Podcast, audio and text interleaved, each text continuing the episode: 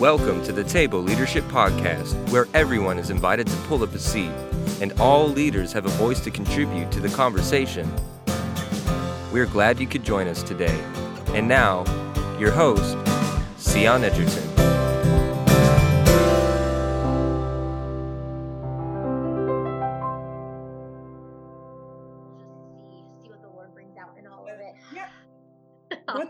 Use us. Just let the Lord use us however He wants. exactly. Oh, well, I just want to first of all thank you so much. Welcome to everyone who's listening. And I just want to give a really special thank you to my good friend Alvian, who, if you've been listening for a while, you have already heard her voice. She was on a few months ago with us as a guest, and we were um, texting recently, and she again made herself available to our community in light of you know everything that's going on in the world right now, and, and some of the tensions that are out there, and just all the questions that we have about how we as leaders are to be operating in a time like this, especially leaders of faith. And so she's made herself available for us again, and we just appreciate that so much. And so I just want to welcome you and say thank you, Al, for taking time to be here again. Well, you know, I love you and I love what you have committed your life to doing, you know, so just being able to be a partner and a friend inside of that is like my honest and sincere privilege. So, no, thank you for having me back on. Oh, I'm so excited. And you know, I'm thinking now, like, I guess I should probably have you introduce yourself again for those who are listening that maybe didn't hear the original podcast with you on it. So just um, just give us a really brief introduction to kind of who you are and um, what kind of space you're occupying right now in this season. Okay, so I do a whole bunch of stuff. It's funny because I used to tease because my niece, um, one of her first sentences when she was little was, "I do a lot." and so I that's kind of my truth, you know, like I do a lot. I do a lot of things and virtually all things people. Um, I work as a uh, leadership consultant for multiple uh, corporations. So I go in and I help develop leaders at the corporate level. Um, then I also work as a relationship expert, both on radio and sometimes television spots, lots of podcasts. Um, in conversation, I see private clients. Uh, my interestingly enough, my marriage expertise is infidelity. So I see lots of couples. And to make sure that we don't start a rumor, everybody who sees me is not struggling with infidelity. I'm just saying that it is one of my favorite things to help couples work through. Mm-hmm. Um, I like, I really like doing the messy stuff. So in this kind of work, in this kind of space in our nation, this is as tough as it is it's my favorite kind of conversation because this is the stuff that really matters these are the mm-hmm. fractures that either change us forever or really reset us in the most beautiful kinds of ways it's a mm-hmm. matter of what we do with it you know and so many of us are both living in it and hovering above it and walking alongside it and there are lots of ways in which we're finding ourselves positioned in some things that we thought we may never see in our entire lifetime you know like and mm-hmm. yet here we are you know yeah. so um and isn't that just like life you know like just that we have a plan and then god lets his plan happen and we have to find ourselves inside of that and know how we were meant to be used and we all have a role but it's not the same you know and i think in this season more than any other season is a time where you have to be clear as a believer as a good human you know, what is my role inside of this? And it's okay that my role does not look like my neighbors or even my spouses or, you know, or my kids, but there is a call on my life inside of this, even if the work is just personal reflection mm-hmm. to figure out how I work through my own stuff so that I am not a contributor to the ills and the sin that America is having to work through. How do I make sure I'm not adding to that? How do I make sure that I'm not adding to the division and I am a bridge and not a barrier? You know, how do I make sure that my own fears don't get in the way of my faith inside of this? How do I do all of these things? And it's a, and there's no perfect recipe. So let me be clear about that. I'm not, you know, we are definitely not in this conversation to say, here are the three things that you should do. You right. know, like because there are there's no such thing you know there's just no such thing. This is human work. This is relationship work. This is heart work. And anytime you're doing any of those things, heart work is hard work.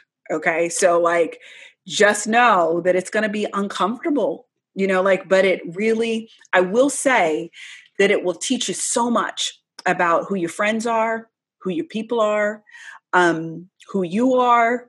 You know, it's in these, it's in these spaces that the most powerful and beautiful and ugly things are all revealed all at the same time. And we've got to be able to embrace it all, much like childbirth. It's going to be painful, it gets messy. Sometimes it's even stinky and yucky, you know, like, but what can be on the other side of that will change your mm-hmm. life forever and ever and ever, and hopefully in the best kinds of ways. But. You will never forget the experience. That is for sure. So today we're inside of that together, you know, yeah. which is the best way to do ugly space is with someone you love, you know, Absolutely. who can hear you and accept you. I cannot think of anyone that I would rather have this conversation with just because of your background and, and your expertise and your experience, you know, the, the perspective that you're able to come from and the wisdom that you're able to bring to this conversation. And I just, I know your heart and, and I trust you dearly. And so I'm excited to be having this conversation with you. Um, one of the reasons that I jumped at this, I realized recently that I've really been remiss when it comes to the table. I am, you know, very active in my own personal spheres and spaces and, and vocal on my own social media and things like that. But what I realized is that while in my mind, me and the table are very much connected, we actually have um, a huge portion of our community of people who are part of the table who aren't part of my community, who don't follow me. They are actually at the table because of the table, not because of me. And I recognize that even though in my personal spaces I was you know, being an ally and an advocate, we mm-hmm. have not yet been vocal or public about what the table stands for and right. what the table believes. And so I realized it's really important for us to do that because as much as I may be doing it in my personal spaces, those who have pulled up a seat to the table, who are part of this community, need to know where our heart is. And I think it's important that they know what our values and our priorities are. And so that's one of the reasons that I really wanted to have this conversation with you today, so that we can say, hey, listen, this is what the table is all about. Um, we hope that that resonates with you and that you choose to continue to stay and be part of it. But we need to very clearly say, look, this is who we are are and this is what we are passionate about because I you know because the table caters to leaders of faith. And obviously they're in all different spheres. We have people in ministry in the marketplace in government so just all across the board but they're all people of faith. And i think more than anything that's kind of the foundation for me is that so often we look at this as it's a political issue or it's a cultural issue or it's a systemic issue. And yes it is all of these things. Yes there are systemic things that need to be addressed and there are systems that need to be dismantled and deconstructed and rebuilt. And yes there are cultural things. And yes it's political sometimes, but more than any of that, I believe that this is a kingdom matter. And because it's a kingdom matter, those of us who are representatives of the kingdom, those of us whose job it is to advance the kingdom of heaven here on earth, this has got to be one of the, the banners that we wave, one of the flags that we fly. I think, you know, when we look at the life of Jesus, that what he came to do was to reconcile, to reconcile man to God and then man to man, man to one another. And when we look at the places that Jesus went and the people that he hung out with and the people that he ate dinner with, when we look at those who were welcomed and invited in to sit at his table as equals, he makes a really clear statement about what he came to do. And that has to continue to be our work. And so as, as kingdom representatives, this is kingdom more than it's anything else. And that's why I think every single one of us bears a responsibility to do this work. Amen where can I send the offering? That's a great question. And I will definitely let our community know about that too. Yeah, we would appreciate that.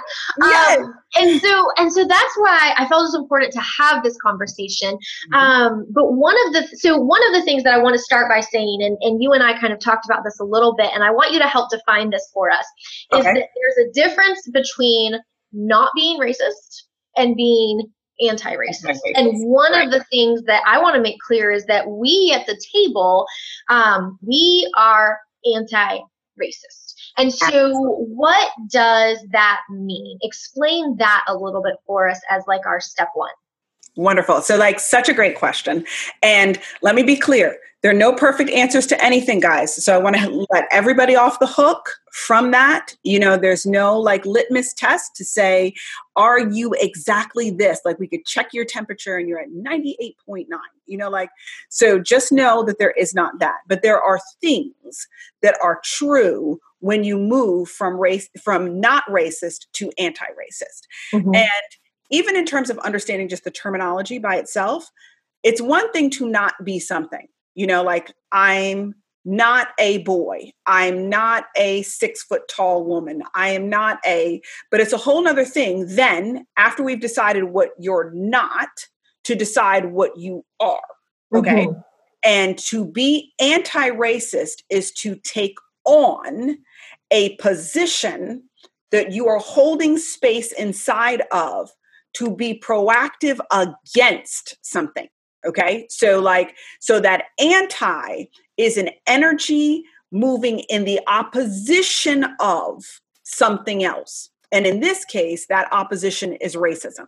So, when we, let me talk about it in very small ways, for instance, right? So, we all have friends that we don't love some of the things that come out of their mouths, right? Mm-hmm. Like, you know, we kind of, whether it's because they don't, they're non believers, or whether it's because, you know, they've never traveled outside of the teeny little town that they came from. So they're not familiar with other things, whether it's because, you know, they, they don't read books. So sometimes the only thing that they share is what they watched on television and they talk about it as if it's fact, you know, like, so whatever the thing is, um, we all have friends who may say things that are a little out of pocket, right? Mhm. But there, there's a difference between, oh, that's just Julie, that's just Becky, that's just Keisha, versus um, Julie, Becky, or Keisha say something that absolutely is not appropriate and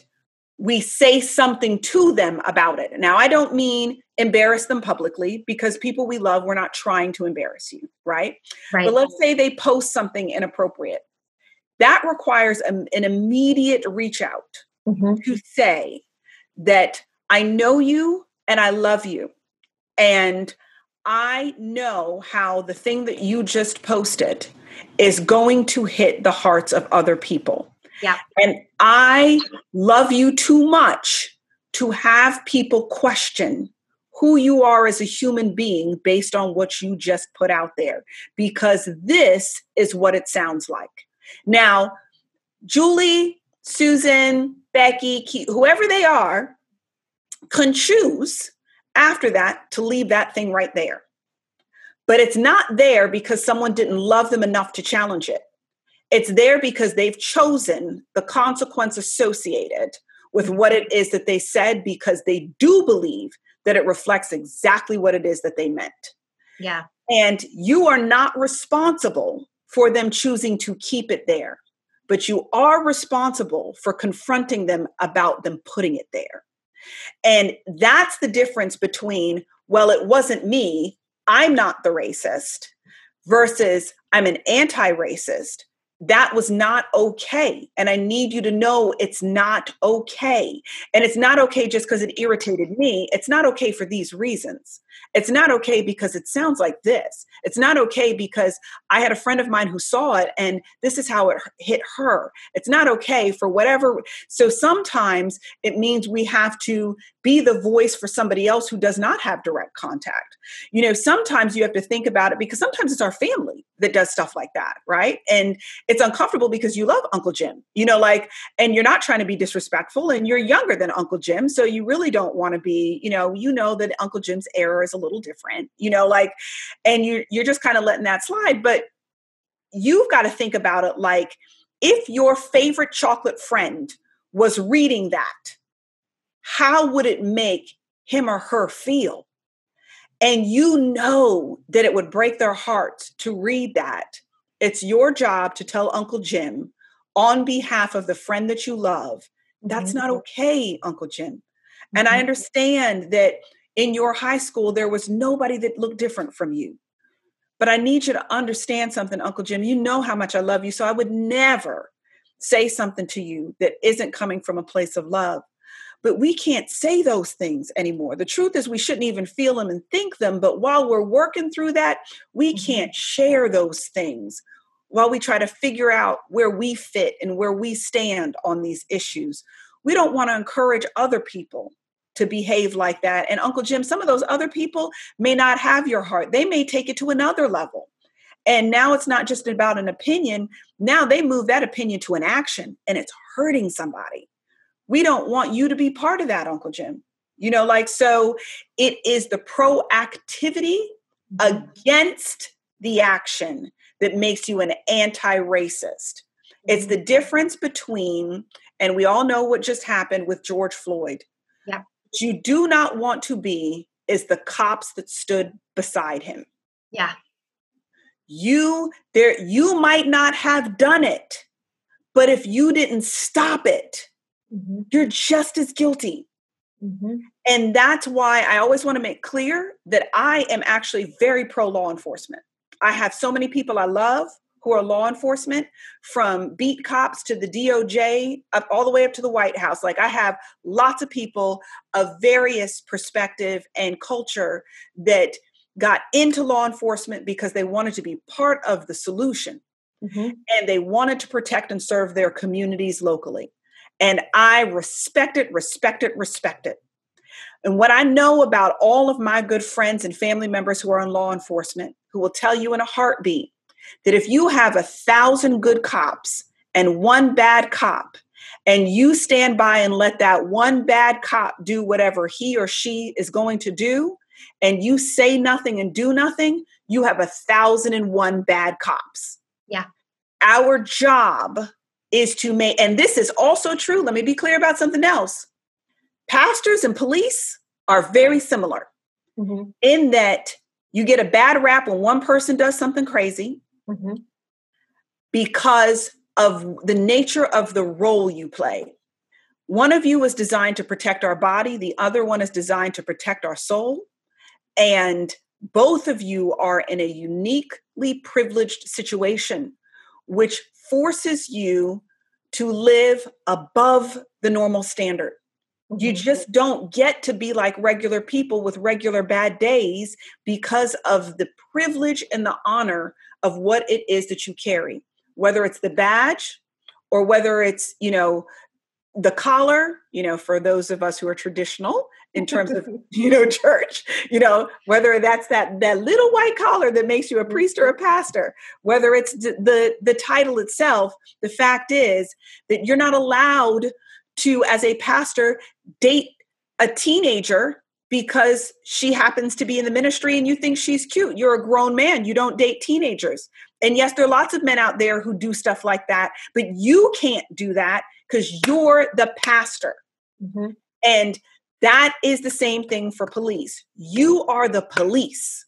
You don't get the luxury of making those same kinds of mistakes because your mistakes change lives. And the same thing is true for pastors. Your mistakes define whether or not people believe God exists because of what it is that you did to another person.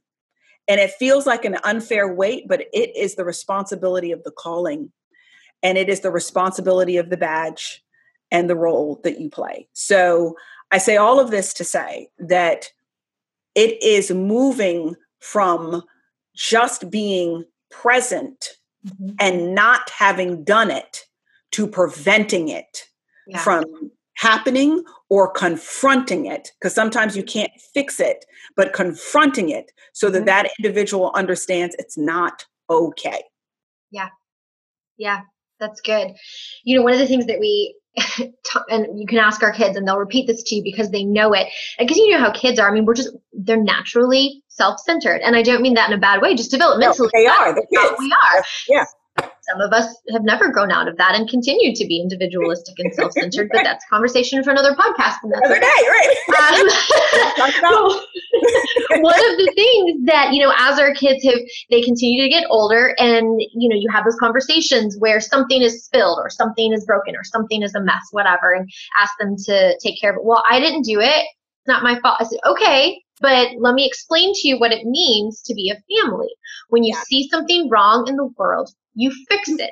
I don't care if you didn't do it. I don't care if it's not your fault. I don't care who's responsible for it. I'm telling you that if you see something, you need to do something. And you can ask them now, they're finally at the age where that has been repeated to them so many times that I can say to them, guys, if you see something wrong, what is my expectation of you? That we fix it. I'm like, yes, this, and, and we as one collective family, we as one human race have a responsibility. If you see something wrong, if you see something that is not okay, it is our responsibility to do something about it, to say Amen. something about it. Silence, I always say silence is compliance. And that's, that's just right. not a space that we can stand in. We cannot afford to stand in that space. And I so agree. I'm like, look, do not be guilty of the sin of silence. Okay. Mm-hmm. Like, do not be guilty of that. It's okay if you make noise and you make the wrong noises sometimes. Mm-hmm. It's okay. You're going to trip on this thing. You know, you, yes. there's no perfect way to be able to do messy, messy situations, right? But don't be guilty of the sin of silence. You know, the Bible tells us it's impossible to please God without faith. So I used to always say, I rather totally mess up thinking that I heard God than to hear him and do nothing. Mm-hmm. You know, like I want to at least have tried to please him in my action. And I know that we serve mm-hmm. such a fair God that he'll mm-hmm. be like, look, I judge the intentions of your heart. Unlike humans who judge your actions, I actually yeah. judge your intentions. And because I knew that your heart desired to please me and you made a mistake, you stepped in some poop, I you still get credit with me because of the condition of your heart with what it is that you tried to do. Yeah. And that's the beautiful thing even inside of this mess is that mm-hmm. God is watching and we are getting credit or demerits for our silence or our activity based on the intention of our heart and what it is that we do. Yeah. We're going to make mistakes, mm-hmm. but it's okay. It really, mm-hmm. it really is okay. Yeah. And because it's okay, and because it is messy work, like you said, heart work is hard work, very hard work. Um, the next thing that I kind of want to ask you to speak to, and we addressed this a little bit before we started recording, but I think this is such an important thing um, to speak to is so for those of us and, and I know you talked about your chocolate friends, and so I'll just be the vanilla people. Right? vanilla. Because yeah, right. Like what? What do I call myself? You know, just melanin deficient or whatever it may be. But for those of us who are vanilla, who are saying, "Wow, my eyes are being opened. Yes, I want to be an ally and an advocate. I want to not just be not racist, but to actually be anti-racist, to take on the mantle, to do the work, to use my voice."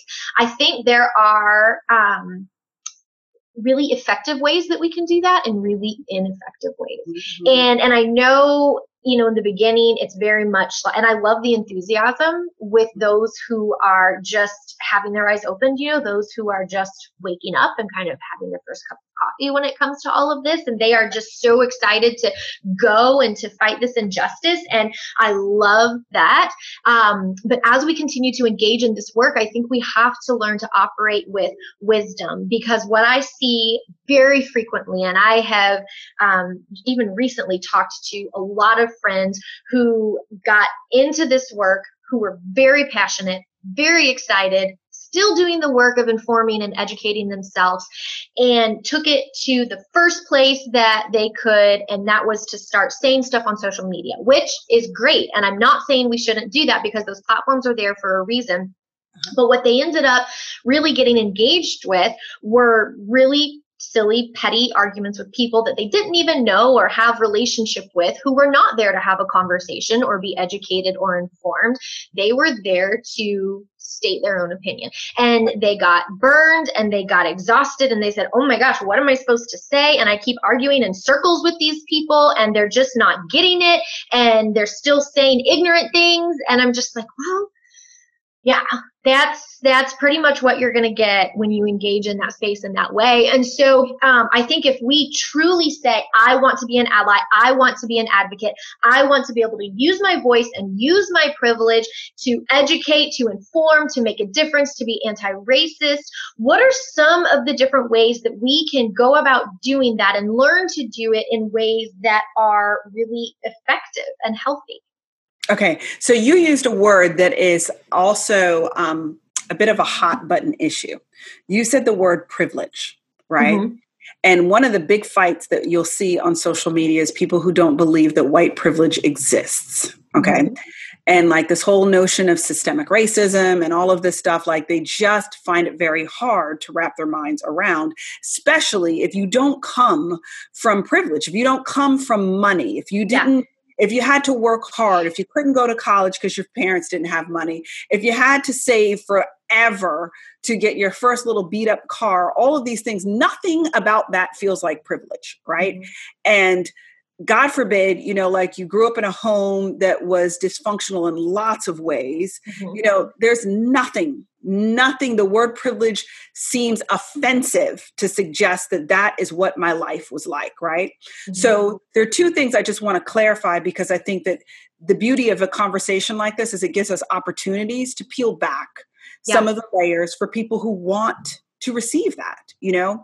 So i want to just clear up what that really means right? Mm-hmm. so privilege is is not about the the silver spoon in your mouth. That's not what people mean when they say white privilege. That's not at all what it means.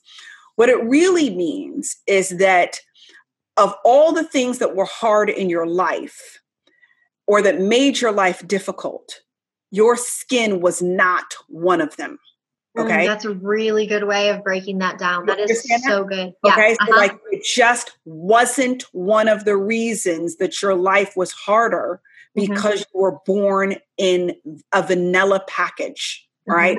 All those other things legitimately may be harder than some people of color who grew up with money. Yeah. But your skin was never the thing that puts you at a disadvantage in America. Never. All right. The other thing I want to acknowledge is that there are multiple kinds of privilege. I experience economic privilege. I make more money than a lot of America does. So, my responsibility as an economically privileged person is to use that privilege to benefit others who are not. Mm-hmm. So, I live in a, a very lovely, you've been to it, I live in a very nice house mm-hmm. with five bedrooms in it. I fill up my bedrooms with kids that are both my biological and not. I raise other people's kids when things go wrong because I'm economically privileged.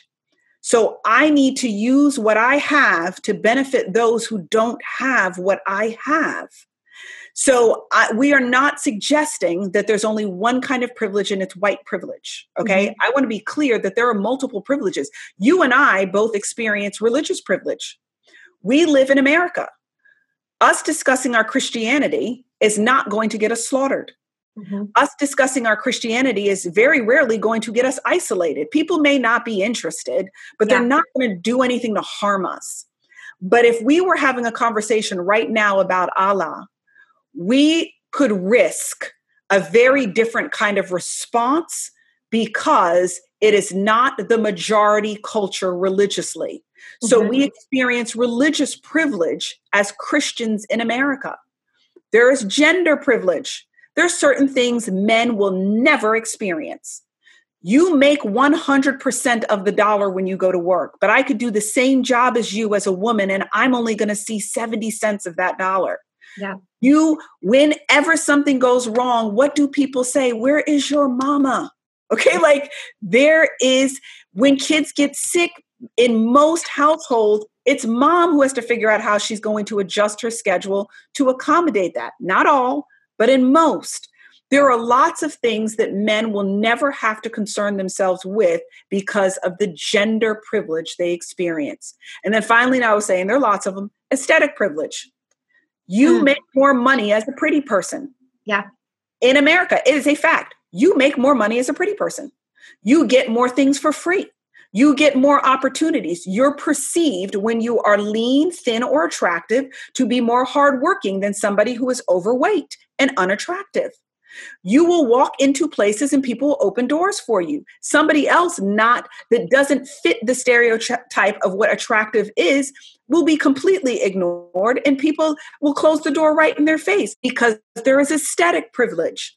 So there are multiple kinds of privileges in America. All we are saying as people of color is that by virtue of the fact that your skin happens to be vanilla and the issues that we are facing are skin related issues, mm-hmm. to use the privilege of the skin you came in the way that I would have to use the privilege of my economics or my aesthetics or whatever that is to be able to benefit somebody who doesn't.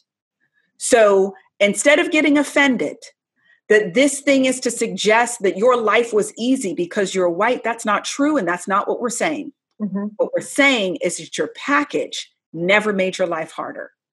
Yeah. And we need, and in order to move the ball on an issue that is about package mm-hmm. that affects even economics, we need the help of the benefit of your package. And so much so that some of these protests that have had, you know, we've had some beautiful, peaceful ones. There have been some that have gone awry, and we don't support violence. We're not, mm-hmm. even though it's very American, Boston Tea Party, if you know your history, okay? But despite the fact that that the uprising can be very American, it's not something as a person, uh, as a believer, that we sanction in any form or fashion. We don't want anybody hurt communicating their perspectives. But even in the even in these protests, there's a term that's called white shield.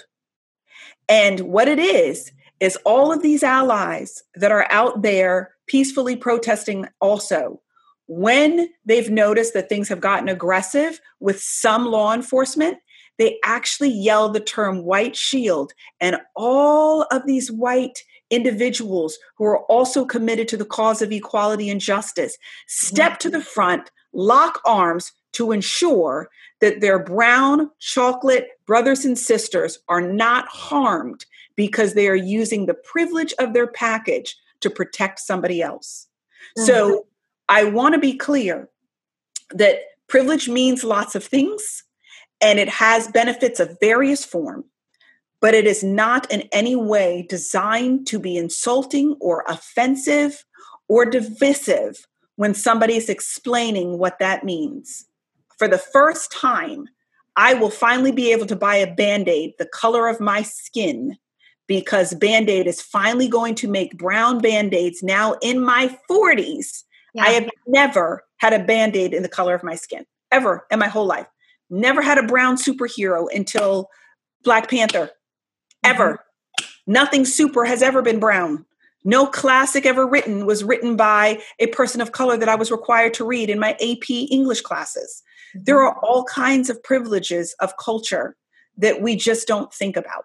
So I wanted to acknowledge that first because you are an educator and I believe in the power of education because a lot of times our division is a lack of knowledge. You know, the Bible says, My people perish for lack of knowledge. knowledge. And unfortunately, not only do we perish, but we destroy each other for lack of knowledge. So opportunities like that, this are just so important when we mm-hmm. talk about what we can do. And what we can do to your original question is really about taking taking our various privileges and using them intentionally to create opportunity for someone else. For those of you who are moms, go to the PTA meetings. Go to your school board, require that the curriculum include African American history. Mm-hmm. Require it. If enough of you show up, it will be part of the education. And we will stop having this, this perspective because it it's grown into you. Our children aren't born prejudiced. They're yeah. not born with this stuff, but they are educated into hierarchy. A Eurocentric so, education is is what leads to this. That's exactly right. When you don't realize that the refrigerator was, you know, the was a African American invention that the stoplight was that the filament inside of a bulb was that I mean the list can go goes on and on and on and nobody even knew the cotton gin nobody even knew that these things were created by people of color but because it's not part of the history mm-hmm. because there are no classics that are required to be read by people of color there is already a hierarchy that's being created mm-hmm. of value because it's not important in my education for me to know that there are brown people in contributing America and the things you enjoy every day as conveniences that they were part of that or the like literally made it out of nothing you would you don't even know so and it's the same reason unfortunately that children of color undervalue themselves too often is because they don't even know how mm-hmm. much they have added to the world. And a hopeless kid with a gun is the worst combination. If I think I mean nothing and I have access to the worst kinds of things, you're not going to get anything good that's going to come out of that. So we want our children to be educated to know each other's value and their own yeah. so that we don't perpetuate this idea that life is expendable for certain folks because we don't see that they've ever contributed anything good besides basketball and rap to mm-hmm. America. You know, so there's there are ways that are not political and are not divisive that allow us to say, let's raise the value of each other mm-hmm. in the way that we are nurturing the generations behind us so that they don't have to think with the blinders with which we are thinking. We can change that. Mm-hmm. We can do that in very meaningful, mommy ways. Get you and some of your girlfriends together, write letters, show up at meetings, talk about it so that it becomes absolutely required. And folks understand the power of the vote. They understand the power of the media. They understand those things. Get your mommy groups together and demand that everybody's history be taught in our schools and everybody's contributions be taught in our schools and that we don't romanticize people who are very flawed in the construction of our America. Let's yeah. tell the whole truth. It doesn't throw away the good things that came of it, but let's not pretend that mm-hmm. these were all peaceful, law abiding, loved everybody, equal. You know, that is not how America was built. Let's tell the whole story and still be proud of what how we can live up to the promise of America if we choose. Yeah. Man, that's you know, I could, I could go on forever. I know, I know you could. And, and it's so important right now. And we need that. I love, especially, I think, how you broke down the idea of privilege. I mean, you've just given me language that I didn't have yet to engage in that conversation because that is one that I have frequently as well. You know, I had a hard life. It wasn't always easy for me. I don't have white privilege. Um, and, and oftentimes I'm kind of at a loss as to what am I supposed to say to that? How do I help you understand? And so I just want to say thank you for giving me language when it comes to that. And again, making it clear that there are different kinds of privilege. And for those of us who carry any kind of privilege, whether it's economic or gender or, um, you know, racial, whatever it may be, yeah. Yeah. that, like you said, we are using that privilege for the benefit of and the valuing of those that do not share that same privilege. Same kind of privilege. As believers, yeah. we are responsible for that. Mm-hmm. We are responsible. Yeah. Absolutely.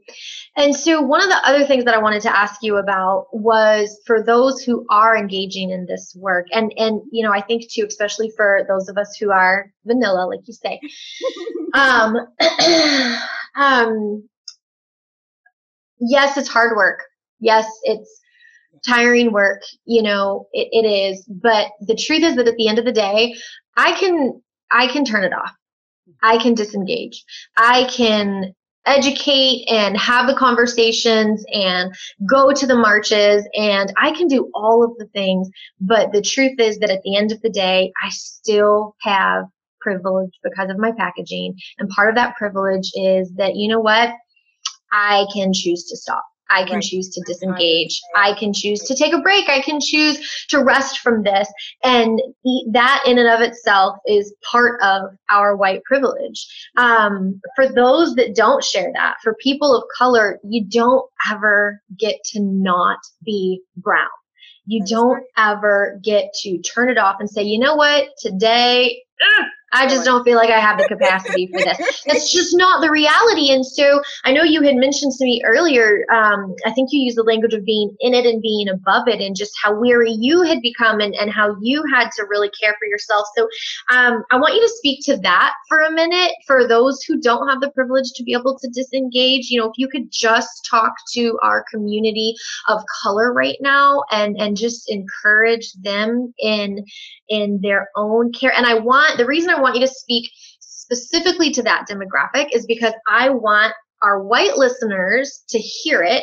I want us to know how we can not only be allies and advocates, but how we can take on the mantle, how we can create spaces of rest, how we can honor the safe space that our brothers and sisters of color need to create, and how much more responsibility we need to take to carry that weight and to bear that burden and to do that work. Because I don't care how long you've been doing it and how tired you may feel, and I mean, I'm talking to the white people right now, how long you've been doing it and how tired you may feel, it, it's still the tip of the iceberg when we look at that in compare, comparison to the generations upon generations upon generations of doing the work that our brothers and sisters of color have had to live through. And so it is time for us to um, bear as much of that weight as we possibly can um, because y'all are tired with good reason. And it is not y'all's responsibility.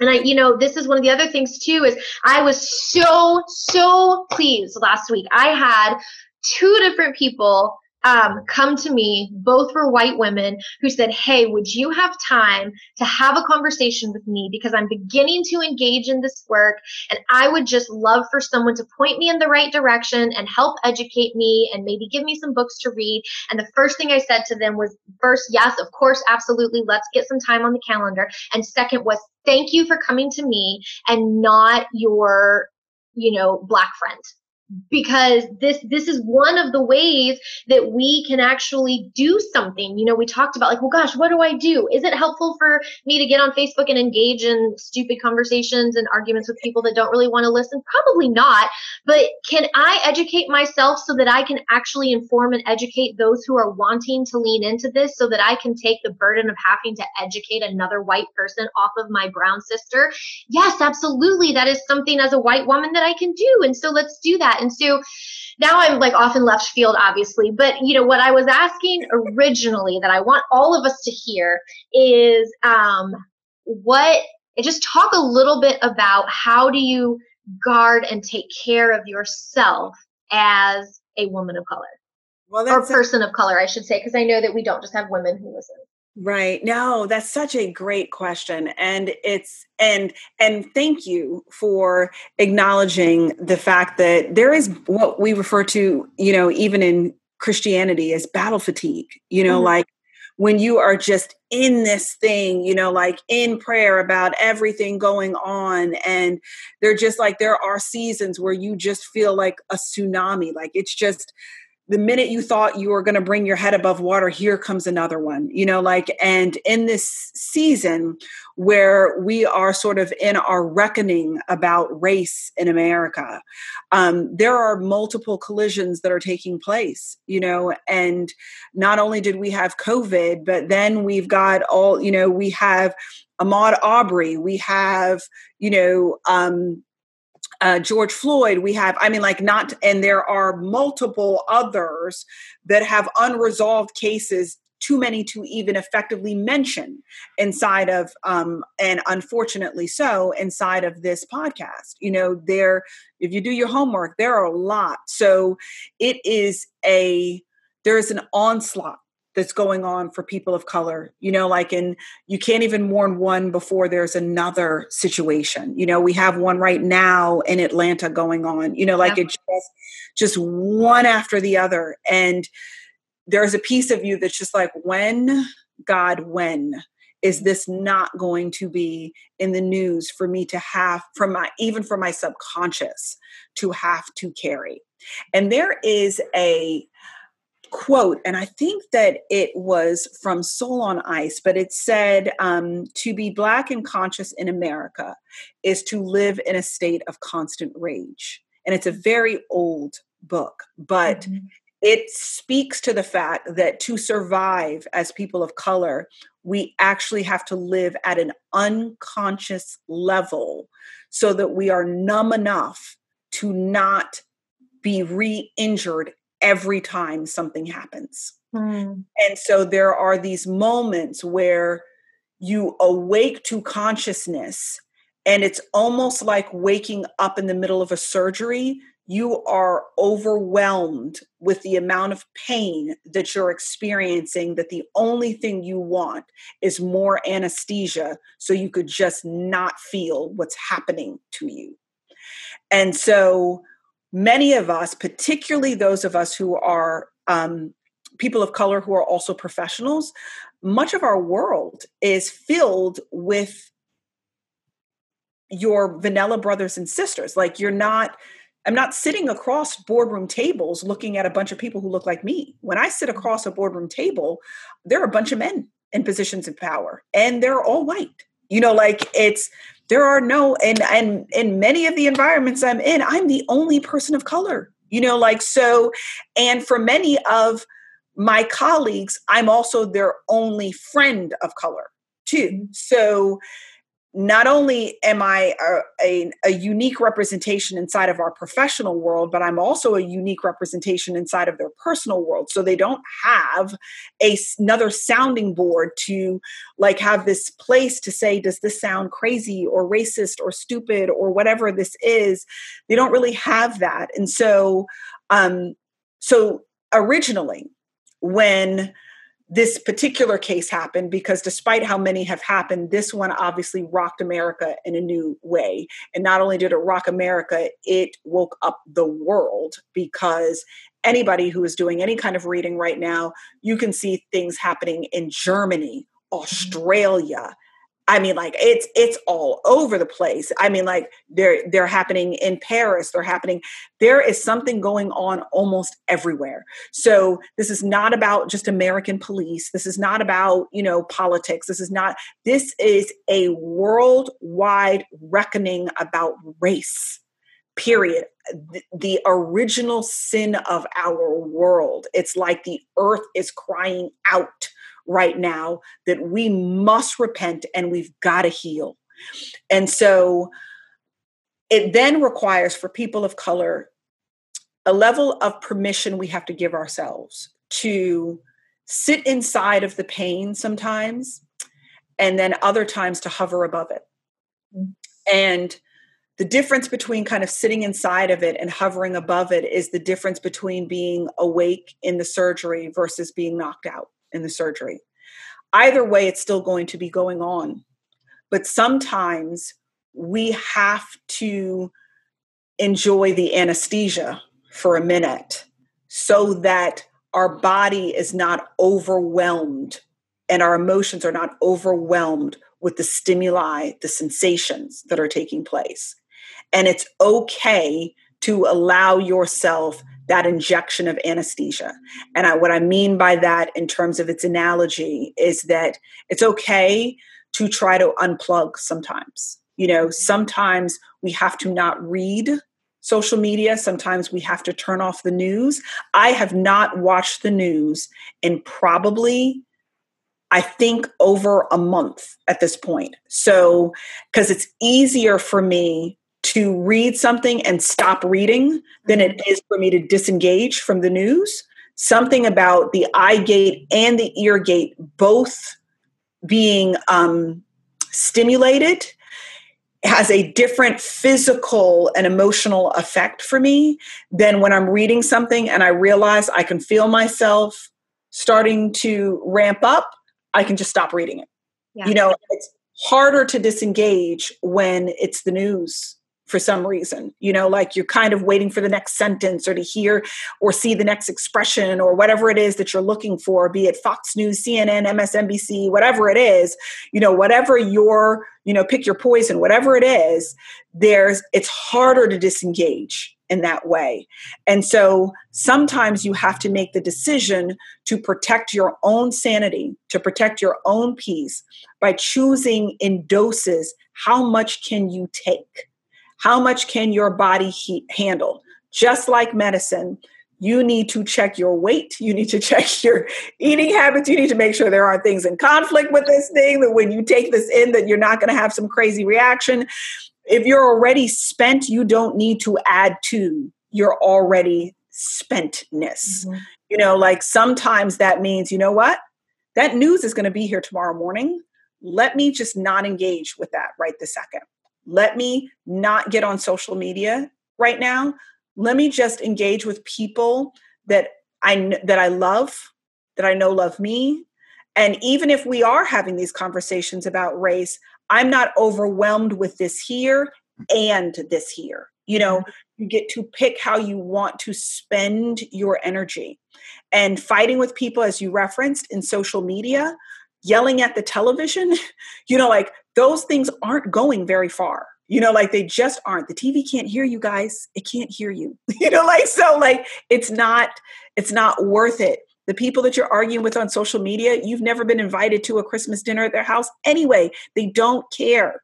You know like it's not that it's not worth that expending your energy at that level. However there's a difference between reading something on social media like i was referencing with uncle jim earlier and mm-hmm. deciding you know what I'm going to call her. Yep. Or I'm going to call him. And we are going to have a relationship around this issue that is far more effective than trying to point out how stupid, ignorant, obnoxious, hateful, whatever somebody is publicly. For those of you who have people of color who, you know, you have common groups, believe me, we are watching. You know we are mm-hmm. we are watching to see if you say something. If somebody writes something inappropriate under your post and you say nothing we're watching. It's true because that's what social media does now. It creates audience you know? So it is important to us for you to make clear that you don't agree with what was just said and it wasn't okay but that is not that's not where the debate needs to happen the conversation, not debate, the conversation needs to happen one on one because that's where real relationship is.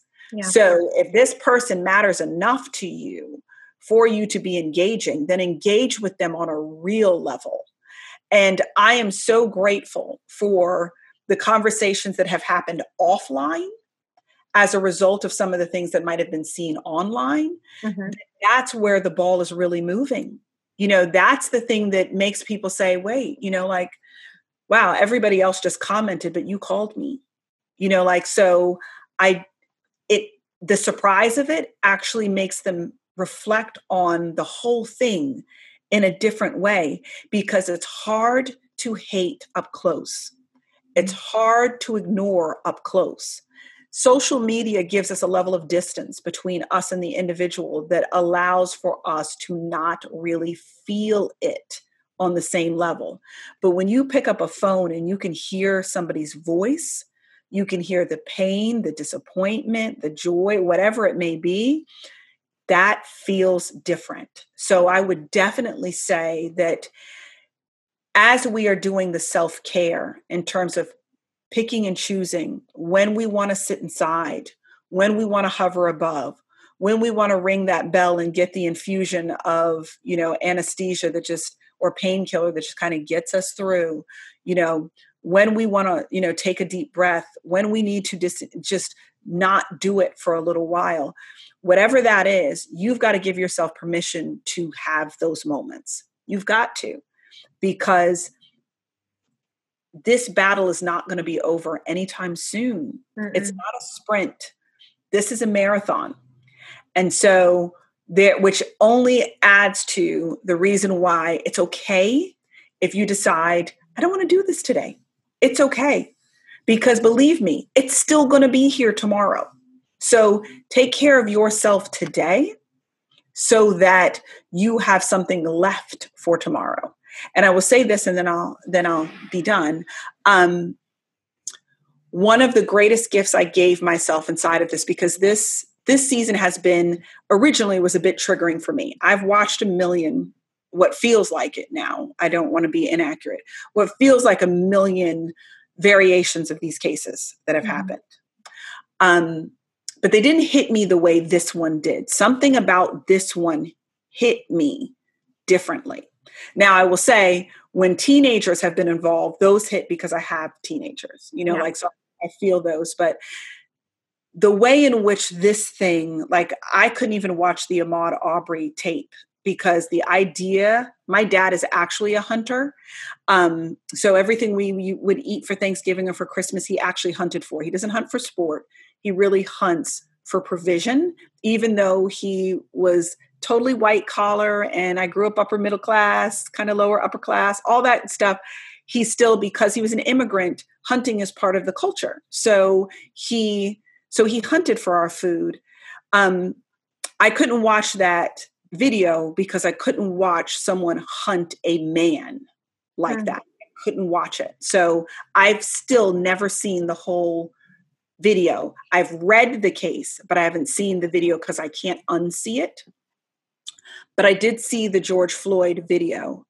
Um, and it was responding to that publicly was very triggering for me because I grew up in a, as you know, Sion, a very vanilla environment. Mm-hmm. I was very often the only brown face, and it reminded me of what it felt like to be alone, mm-hmm. you know, and that was hard because I, as a child, felt very powerless inside of that loneliness, you know, that I was always different and as a lot of times um, kind of token, even though my friends didn't think about it that way, but because they didn't have to, you know, like it just, it was, it was, it was hard. I mean, I remember a time sleeping over a best friend's house and a bunch of, of course, I was the only brown person there, the only chocolate girl, and um, my friends were all pretty wealthy because of where I grew up. And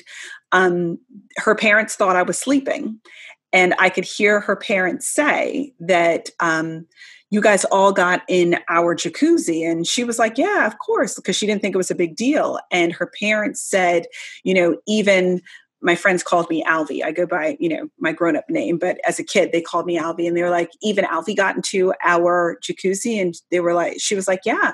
And she said, um, she's black. And I, you know, your father and I get in this jacuzzi.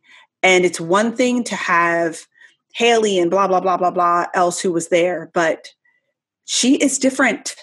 You cannot have her in our jacuzzi. They are different and she she really thought I couldn't hear this. And here I am sleeping over her house. I couldn't go home. I didn't want to tell my parents because I knew my parents would never let me go back over there again. So I kept it a secret in order to protect our friendship and never said anything about it. But the powerlessness I felt inside of that was so deeply triggered when he called for his mom when he, you know, like just the, I have nowhere to go in this moment and I have nothing in this moment. And all I want to do is survive the moment. And I have, I don't know that I will. And a piece of me listening to that, you know, like died a little bit on the inside that I was too dirty to be inside of their tub. And truth be told, to lighten the moment, in my house, you take showers every day. She didn't even take showers every day. She took showers like every three days. So I'm like, how are you going to say I'm the dirty one? Technically, you know, like I should be the one concerned about being in the jacuzzi with you. But that didn't matter. In that moment, my skin made me too dirty to qualify for their jacuzzi. And these moments for people of color are not just about this injury, it's about a thousand paper cuts we have experienced our entire lives that this is like pouring alcohol on those paper cuts. We feel the burn in a different kind of way because it's not the first cut. And for those of us who keep getting in the ring or the arena, as Brene Brown would say, and getting our butts whooped because we still believe that we are better together than we are apart and still want these relationships and love, love, love our friends. We've experienced these cuts so many times. And we and each time we've got to let our heart heal to be able to love again in the morning and let our heart heal to love again in the morning and to know that even though these faces look like our friends, they are not our friends. They, those are not them. And it takes a level of discipline and it takes a level of um, love and transparency and vulnerability and sometimes a little bit of emotional self-sacrifice you know in order to be able to do it and all we want more than anything right now is for our friends to just be with us in it mm-hmm. you know and be with us imperfectly and it's okay it's really okay. Just just be with us inside of it and know that we are thinking about you too. We just may not all have the capacity to worry about your feelings right now because we're just trying to make it through our own, you know, mm-hmm. like and many of us are trained to try to make you guys feel better and make you feel more comfortable so that you're you're not uncomfortable around our skin or our issues. Yeah. But do, do your friends a favor and let them off the hook of trying to make you okay inside of their pain.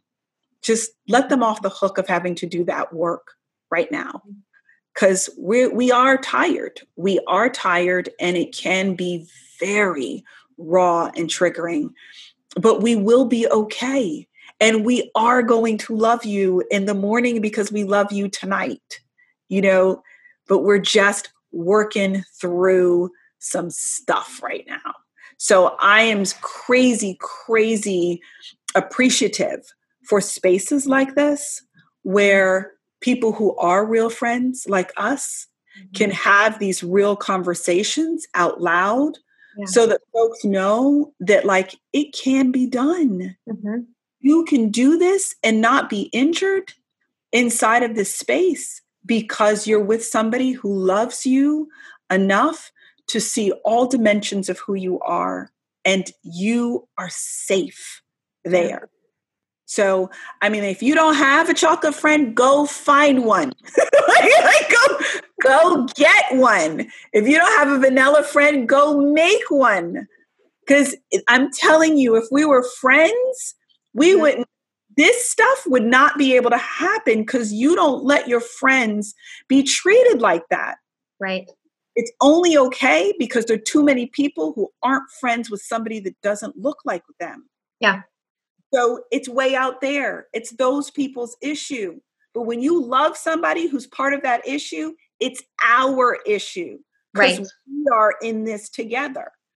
So like I'm like, my one homework assignment is go, you better go find you a chocolate or vanilla friend and and do uncomfortable friendship and if the first one doesn't work go find another one. I got i got lots of them you know like so, so like those people they're your family and you talk about stuff because that's what family does. Yep. and it's not that you have to speak every day you know and it's not that you have to see each other every day. Heck we don't see each other every day but when you love people and they know that you love them distance doesn't matter. Yeah. time doesn't matter because you're a safe place Mhm. and we can do this thing together Yeah. Amen. I cannot thank you enough. And you know, that's we're sitting here talking, and that's all I could think was like I keep reminding myself, oh yeah, we're recording for the entire community. like, no, I'm just sitting here having a conversation with my good friend Alvy. Um, and so in that, you know, as I am kind of in my mind just hanging out on your couch with your big cozy blanket that I love so much. um, I, you know, I, I also don't want to neglect to realize and um, acknowledge and appreciate what you've done in this space and what you've shared with us and how openly and vulnerably you've shared things that are obviously deeply meaningful and traumatic and sacred for you. And to allow us into that space and to invite us in to to see um, and to hear and to understand and to learn is just it's so so sacred and so sweet and so valuable. And i just i personally thank you for that. Um, and i know that i speak on behalf of our entire table community as well and I love, I want to wrap up today by kind of putting this out there um, for all of us. I loved what you talked about with the imagery of the white shield and the protests. And I think, you know, that just, that struck my spirit. That just resonated in my soul. And I feel like if, if I can encourage you know everybody who's nice and vanilla like me to anything right now it is that that is our job.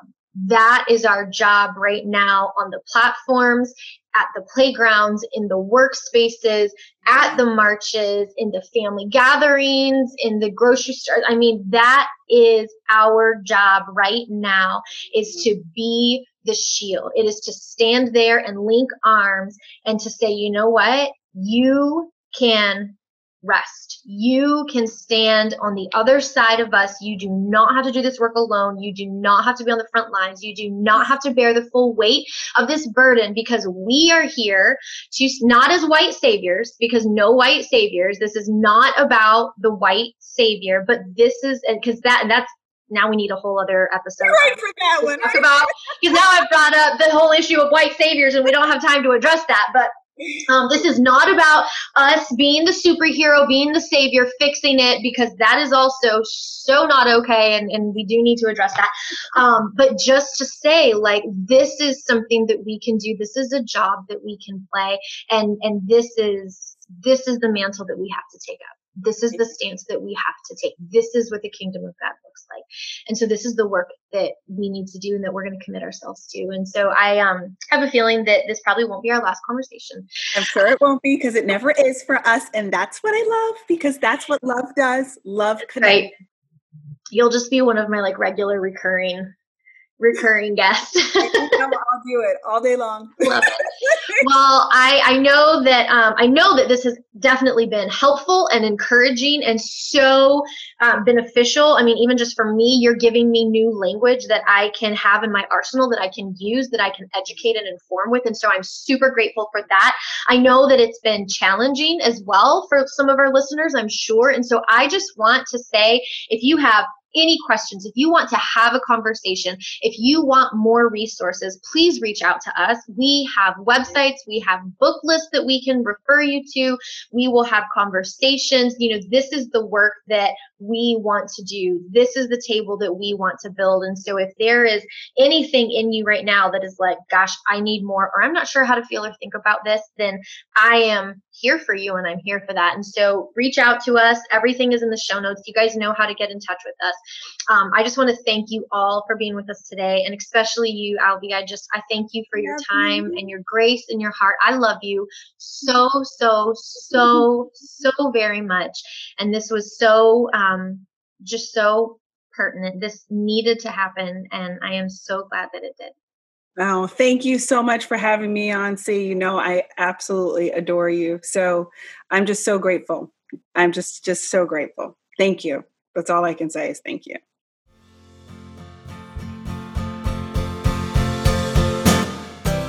Thanks for listening to the Table Leadership Podcast. Be sure to check out the show notes for links to the resources that were discussed at the table today and to connect with today's guest. Remember to subscribe to the Table Podcast and follow along on social media at The Table Leadership. Visit thetableleadership.com to learn more about current courses and coaching opportunities. And finally, you can connect with me, your host, at sionedgerton.com or on social media at sionedgerton. I look forward to the next time that you pull up a seat at the table.